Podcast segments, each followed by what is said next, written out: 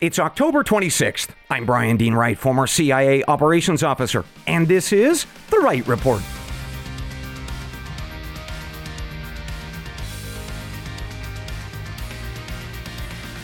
Hey, good day to you, ladies and gentlemen. Welcome to The Wright Report, your daily news podcast. I've got four briefs for you this morning that are shaping America and the world. First up, developing news out of Washington, D.C. The FBI had over 40 confidential informants over the past 10 years who were reporting on possible Biden family crimes. Details on that shortly. Second, the White House is warning that if Iran harms U.S. troops in the Middle East, America will respond. But the White House has already confirmed that Iran did attack U.S. troops in the Middle East recently. Hmm. I'll explain that disconnect and the implications in a bit. Third, if you have ever wondered how the world's poorest migrants are able to finance their trips to our southern border, I've got part of the answer for you. The country of Nicaragua is allowing charter planes to fly them in. Fourth, sales of electric vehicles in the United States have just hit a wall recently, and Toyota's chairman is responding and telling his fellow automakers, I told you so. I'll explain why he is gloating in about 15 minutes. But first, before we get to our top stories of the morning, two pieces of breaking news from last night that are on my radar to explore for today. First is the election of a new House Speaker. Mike Johnson of Louisiana is his name. So I am exploring his background and beliefs and priorities, of course, with an eye on how he will govern. So, overall, my initial read is that he is a generally affable guy, quite conservative on social issues, traditionally conservative on budgetary issues, but let's see. Regardless, he's got a lot on his plate to include advancing a bill to fund government operations. He's got about three weeks to do that. So I'll keep exploring Mr. Johnson and his background and bring you the facts and data probably early next week. Second, early reports this morning suggest that the United Auto Workers Union has struck a deal with Ford Motor Company. And if so, that is certainly good news. Some 40,000 people have walked off the job in protest over the past six weeks, thousands more laid off. So let's see what this deal is, if or whether it might apply to other auto companies, and ultimately, whether union workers will back it. They've got to vote on whatever deal is out there in the coming days. More to come. With that, let's get to our top stories of the morning. First, developing news out of Washington, D.C., folks. The FBI had over 40 confidential informants over the past 10 years who were reporting on possible Biden family crimes, dating all the way back to when Joe Biden was vice president. That is according to Senator Chuck Grassley, a Republican from Iowa, who announced yesterday that his office has been in contact with multiple FBI whistleblowers who allege that these 40 plus informants were sharing allegations of corruption and illegality by either Joe Biden, his brother James, or his son Hunter. The question, though, is whether the FBI properly investigated these claims of these 40 plus informants. Senator Grassley says that the whistleblowers are telling him no, the FBI did not in some or most cases. So here's the quote Based on the information provided to my office over a period of years by multiple credible whistleblowers, there appears to be an effort within the Justice Department and the FBI to shut down investigative activity relating to the Biden family. End quote. Mr. Grassley then laid out the case of what the whistleblowers are alleging. Of course, they laid those out in a letter to the Attorney General, Merrick Garland, and the FBI Director, Christopher Wray. Mr. Grassley is now demanding answers from those two men about how these allegations from these 40 plus informants were or were not investigated. And indeed, he cited examples where they were not. I should tell you that in this letter are new examples. They are different than those that were revealed by Mr. Grassley over the summer. In fact, I shared those with you back on June 6th and uh, July 21st, actually. But to refresh our memories of what happened over the summer, there was a longtime FBI informant who said that Ukrainian firm Burisma Holdings gave both Hunter and Joe Biden $5 million apiece to help change U.S. policy to the benefit of Burisma. If you recall, Mr. Grassley revealed that over the summer, and in response, the FBI was absolutely outraged that he did so. In fact, the FBI said that it risked the safety of the informant. But to date, there has been no answering of Mr. Grassley's central question that he asked over the summer and again yesterday. And just to clarify, he's asking Did the FBI investigate this information or just shut it all down? Well, as of this recording, the White House has yet to respond to Mr. Grassley's latest letter, but I think it's fair to say that they will probably deny any Biden family impropriety. Certainly no crimes ever committed by Mr. Joe Biden himself. I'm sure that will be their statement. So, those are the latest facts and data about this developing story and the ongoing Biden family corruption saga. Let me pivot briefly to my analysis and opinion on this, although I'll simply emphasize your opinion on this. So, a couple of weeks ago, there was a poll from the Associated Press asking Americans if they thought that Joe Biden had engaged in illegal or unethical conduct regarding his family's business dealings. And nearly 70% of you all, 70% of you all answered yes. That includes about 40% of Democrats and 97% of Republicans. So I'll hold off on further uh, analysis of this latest Grassley letter and his allegation of these 40 plus informants I want to get reactions first from the Department of Justice, the FBI, the White House, and I also want to explore these 40 plus cases of illegality if I can. But in the meantime, I want to offer you all this. In the transcripts are links to three very good articles on the Biden family and their business operations, both in the U.S. and abroad. They cover Joe, his brother James, and his son Hunter. And I'm flagging these for you because they're from Democrat friendly media outlets, including one by the New Yorker magazine, another is by Politico, and a third is by the Washington Post. And that's relevant because if there were to be a bias in favor of Mr. Biden and his family, it would certainly be from a Democrat or leftist outlet like those that I just mentioned. And yet, in this case, those three covered some pretty dirty details of the Biden family in a relatively honest way. So, for paid subscribers, I would encourage us to read those pieces as we have time and think about the Biden family's business entanglements as we know them throughout history. As we now consider these latest allegations by these FBI whistleblowers and these 40 plus informants. Because these articles would lend credence, I think, to these whistleblower claims that, of course, the Bureau and the Department of Justice have engaged in a years long racket to protect Mr. Biden and his family. More to come. With that, we turn to our second report of the morning. Joe Biden warned the country of Iran yesterday that if they harm any U.S. troops in the Middle East, America will respond. This comes one day after the White House already confirmed, though, that in fact Iran did attack U.S. troops in the Middle East recently through some terrorist groups that they fund in places like Iraq. So that is a disconnect. And that disconnect is raising questions about what exactly has happened to our troops whether Mr. Biden was apparently confused, or perhaps, and whether these attacks on our troops could be used to justify greater escalation against Iran directly, to include war. So let's talk about what we know, starting with the remarks made by the White House on Tuesday. White House spokesman John Kirby said that over the past week, there have been an increase in attacks by the terror groups known to be organized, funded, and directed by the government of Iran. Here's the quote we know that Iran is closely monitoring these events in Israel and, in some cases, actively facilitating these attacks against U.S. personnel in Iraq and Syria, and spurring on others who may want to exploit the conflict for their own good. End quote.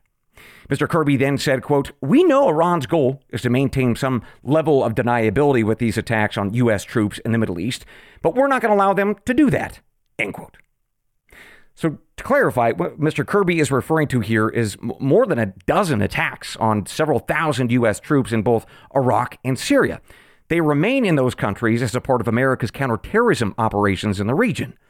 In fact, over the past couple of weeks, Iran backed terror groups have launched drone strikes, missile attacks on U.S. troops, with more than 20 service members reporting injuries, to include traumatic brain injuries or TBIs. In fact, the Pentagon said on Monday that these attacks are expected to grow.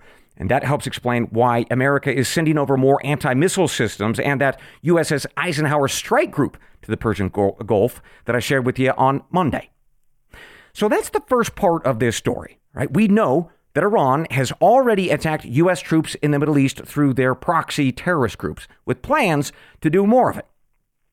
And that takes us to yesterday. Mr. Biden was at the White House with the Australian Prime Minister, and he said this quote, My warning to the Iranian Ayatollah was that if they continue to move against those U.S. troops, we will respond, and he should be prepared. End quote.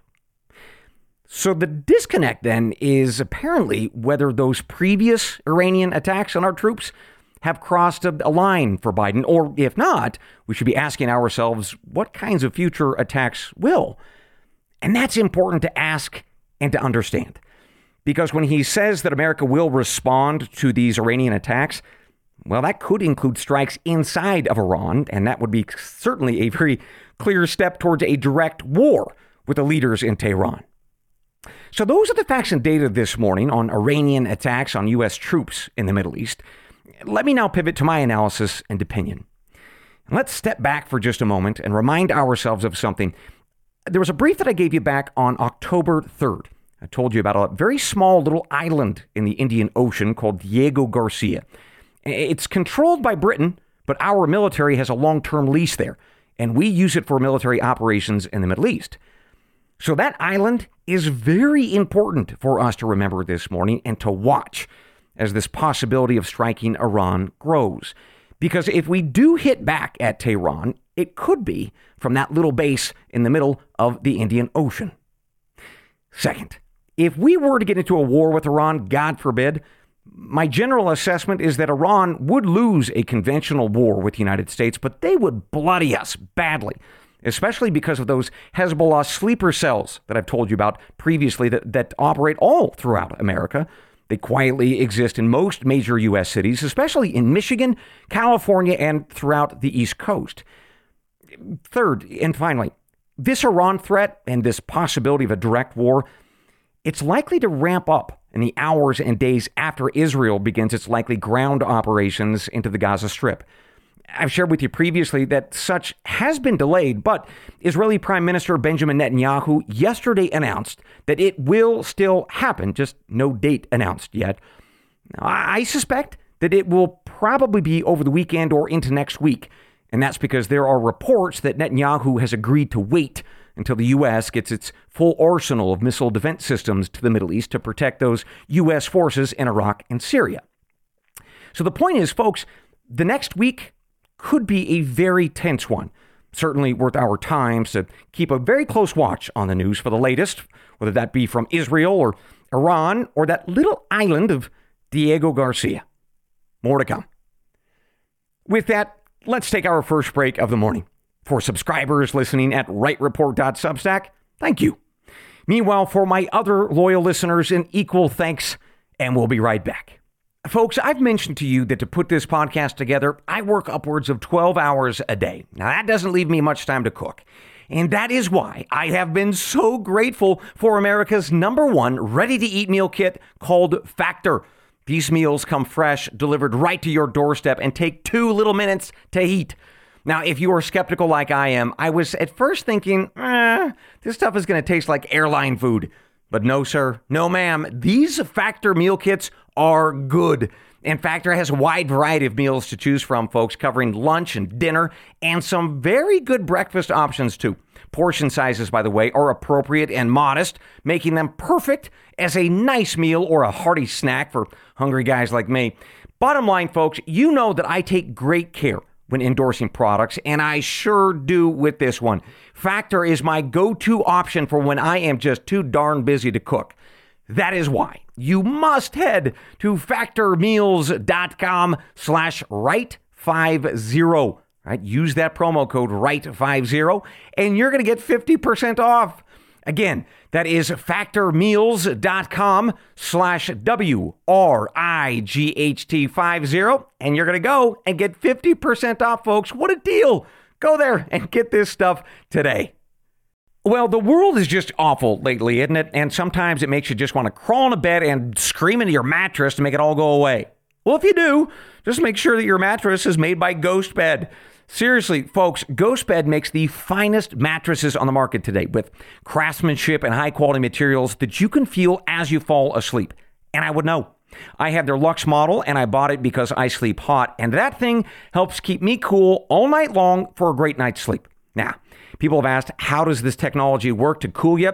I don't know. Magic? Maybe little elves in there somewhere with ice cubes? Probably. But it doesn't matter. Their mattresses, ladies and gentlemen, are top notch. And if you don't believe me, that's okay. They have a 101 day trial period plus free shipping and returns, so you can try it out in the comfort of your own home. So go to ghostbed.com backslash right. That's W R I G H T. And you can explore all of their incredible models. And right now, they are giving my listeners 40% off their GhostBed purchases. But you got to use that code right. Again, go to ghostbed.com backslash right, W R I G H T, and get yourself the good night's sleep that you deserve. Welcome back to the Wright Report. Let's continue, shall we, with our briefs this morning with a pivot towards a mix of domestic and international news. And we start with this. Many of you have written me over the past year or so asking, how is it possible that poor people from around the world are able to get to America's southern border? How do they pay for that journey, especially as some migrants are flying all the way from Africa or Asia? Well, great questions, and we are getting some more details this morning and here they are. The country of Nicaragua is encouraging private charter companies to use Nicaragua's airports to fly in migrants from all around the world. Then, after they get dumped off, the migrants then hop on trains or buses to transit north, of course, on their way to our southern border. Let me just give you one example.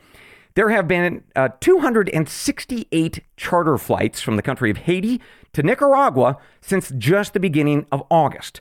In fact, over just the past weekend, Nicaragua allowed in 27 charter flights from Haiti. That's just over two days. And that helps explain why there have been over 100,000 Haitians who have then marched north to our southern border and crossed over illegally in just the past year. Now, here's something else that you should know.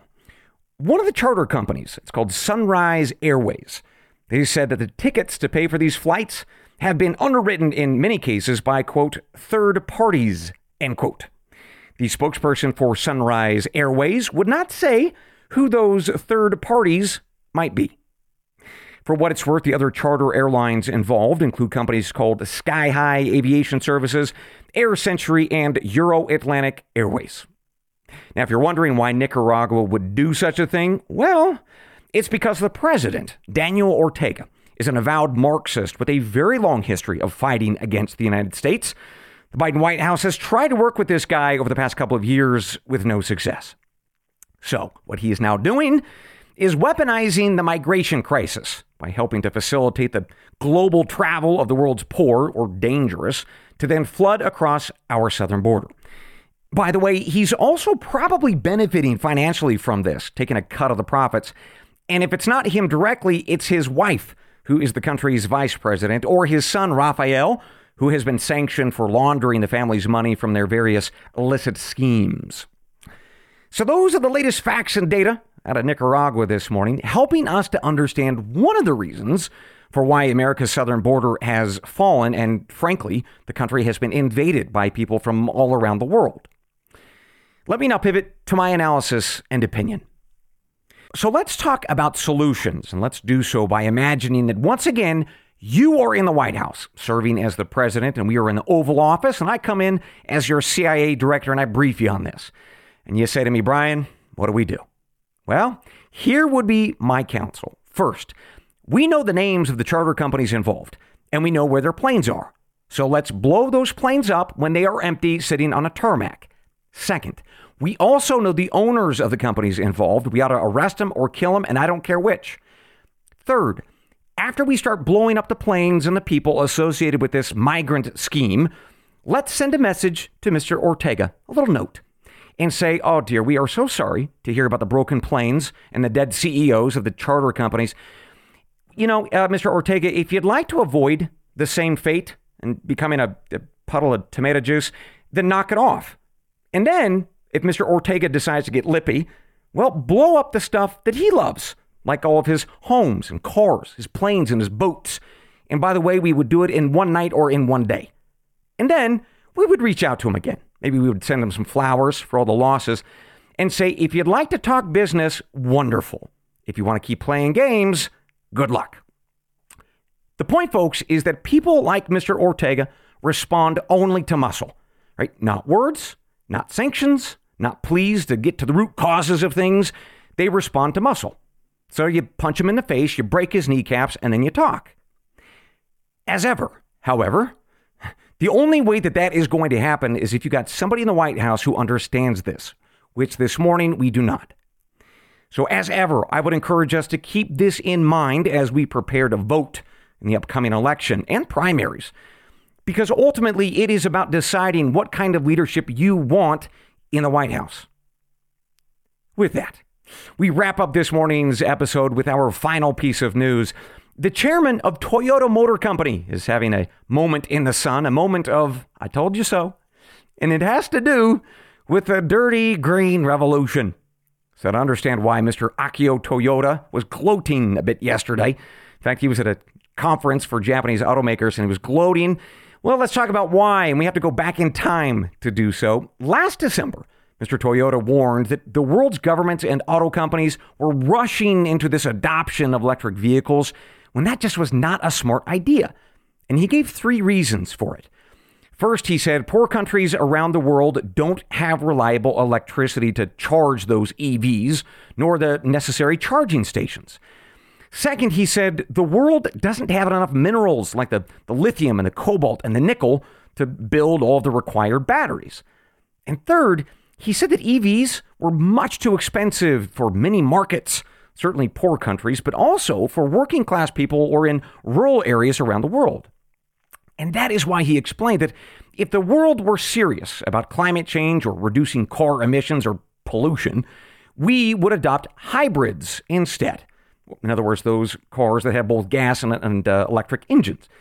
In fact, one of the things that Mr. Toyota loved to say was that his company could make eight hybrids with the minerals required for one electric car. Well, unfortunately for Mr. Toyota, he was roundly criticized for saying this stuff.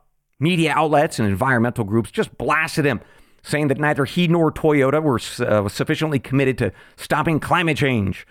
In fact, the uh, Sierra Club and Greenpeace, they ranked the Japanese automaker at the bottom of their decarbonization ranking for years for their naughty suggestion that we should do use hybrids instead of EVs. But Mr. Toyota is having his revenge. Yesterday, he was asked about this. Parking lots of car dealerships in the U.S. are filling up with electric vehicles, and that's because buyers in this country increasingly do not want them. To which Mr. Toyota said, quote, people in the auto industry are finally seeing reality, end quote. Indeed, they are. General Motors last week said that they were canceling plans to launch an EV truck production line. Ford Motor Company is now considering doing the same, scuttling a line for their F 150 Lightning pickup truck. Honda is also ending a very important partnership with GM to build electric vehicles in this country. All of this is happening because of poor market conditions. In other words, not enough buyers for these cars. Now, to be clear, it's not that no one in this country is buying EVs, some are. It's just that demand is slowing. And that is in no small part because of what Mr. Toyota has outlined. They tend to be very expensive, there are too few charging stations, and some people have range anxiety, as it is called. But one thing that Mr. Toyota has not mentioned is that buying an EV in the US has become an expression of politics. Mostly, if you buy one, you're a Democrat. And we know that because of a study that came out this week from the University of California at Berkeley. They examined car registrations throughout this country, and they confirmed that EV ownership is concentrated in cities run by Democrats and specifically in the districts that are most heavily Democratic. Or if I could put it in the words of Ford's CEO, he said, quote, electric vehicles have become a political football, end quote. For what it's worth, Tesla's CEO, Elon Musk, he attributes part of the, the flat line in sales to the increase in interest rates.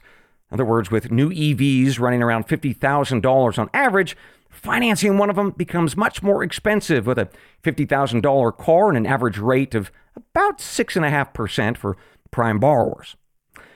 One final note. Mr. Toyota said that Americans, like many people around the world, are actually better suited for hybrid cars.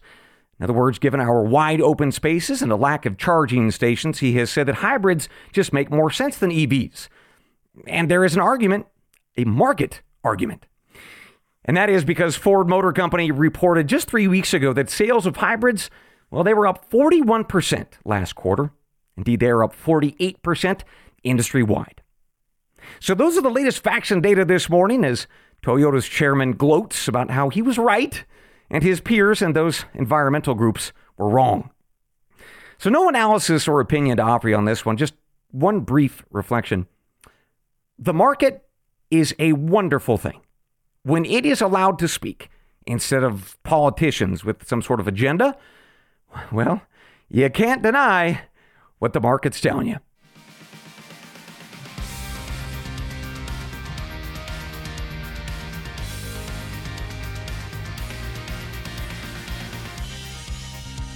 With that, ladies and gentlemen, we conclude this morning's episode of The Wright Report. We're going to wrap up a touch early today, no listener question. But as always, I will see you tomorrow, God willing. Until then, I leave you with the creed of every good spy and every wise American. They're the words from the Gospel of John, chapter 8, verse 32.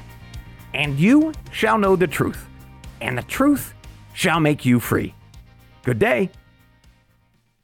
Waiting on a tax return? Hopefully, it ends up in your hands. Fraudulent tax returns due to identity theft increased by 30% in 2023. If you're in a bind this tax season, LifeLock can help.